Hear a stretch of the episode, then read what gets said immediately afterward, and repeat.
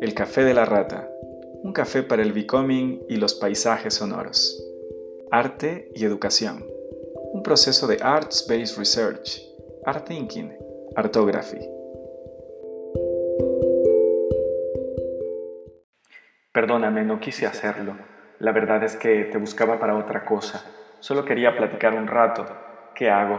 Dime algo, por Dios. ¿O es que acaso tú eres de esas personas que piensa que con el silencio puede callar a un hombre que perdido por la inseguridad de su vida busca respuestas en las miradas extrañas del pensamiento ajeno? Hace rato no podías creerlo y decías de todo. Mm, mm, ¿Te acuerdas del gato? Sí, de ese gato negro de cola ñata y que siempre te esperaba cuando llegabas a casa. Mico se llamaba porque era gata. La gata era horrible. Toda la vida la detesté y en cambio tú la adorabas como si se tratase de tu propia hija. Ella te esperaba desde el almuerzo. Una vez que se alimentaba con el pedazo de carne de cerdo que tu abuela Rufina compraba el domingo en el mercado, ella se retiraba silenciosa a tu pieza y se colocaba detrás del ventilador de pedestal azul que encendías para dormir. Te conocía bien la desgraciada. Cuando se acercaban las cinco de la tarde, se despertaba asustadiza y contenta. Tus pasos se escuchaban por toda la casa. Caminabas a la cocina y abrías de inmediato el refrigerador. Te quedabas ahí hasta devorar por completo la última gota de limonada que Rufina guardaba desde el almuerzo. Luego te dirigías a la televisión y de pronto de la mágica pantalla de cristal salían las primeras escenas de Amores de Perro, tu novela favorita.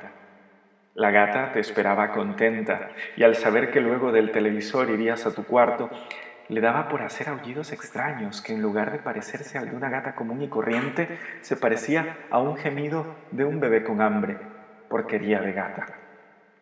Cuando entrabas por fin a tu cuarto, Mico se lanzaba sobre tus piernas peludas para que la acariciaras mimosa y le dijeras, preciosa, bonita, mijita, ya, ya, no te preocupes, tu mamita te va a dar de comer lo que a ti te gusta. Ahí sí, la gata hija de puta se sentía una reina en brazos de su morfea consentidora, gata desgraciada. Menos mal, y un día amaneció colgada de la cola ñata desde la ventana de tu cuarto. Seguramente se quería escapar la hija de puta.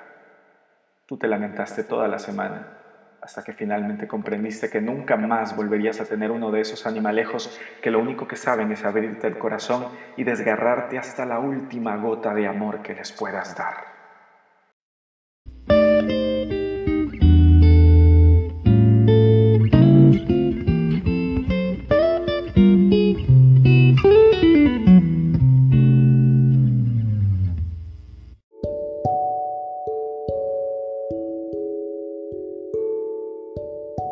Oh encantador de serpientes, flautista de turbante moderno y esqueleto lampiño, alacrán de turbante de encéfalo salado a pacífico, más que de desierto, de estero venenoso.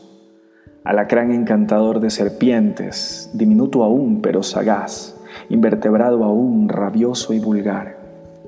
Alacrán y cangrejo, callejero, chiro y vulgar, que no distingue entre cuidado y ataque, entre amor y acoso, asqueroso y puerco bicho rojo, alacrán encantador de serpientes de veneno norteño, encantador de los Países Bajos y Altos, godos y visigodos, alacrán paseante de los Andes del ombligo del mundo, alacrán venenoso, rapiño y vulgar, cachador de artistas playboy, buscador de pecados inertes debajo del equinoccio, rapiña y rastrero, encantador de serpientes cual víbora mismo.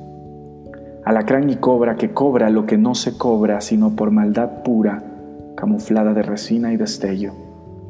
Alacrán y cobra que dispara veneno y nunca regresa. Alacrán y cobra que deja herida y no huella. Alacrán y cobra de febril sonrisa hipnotizante y venenosa. Alacrán de daga que duele dos veces por ser cobra y alacrán. Alacrán de daño irreversible alacrán de razones para odiarte, pero no. Alacrán perdonado, alacrán amado y olvidado, pero por siempre alacrán.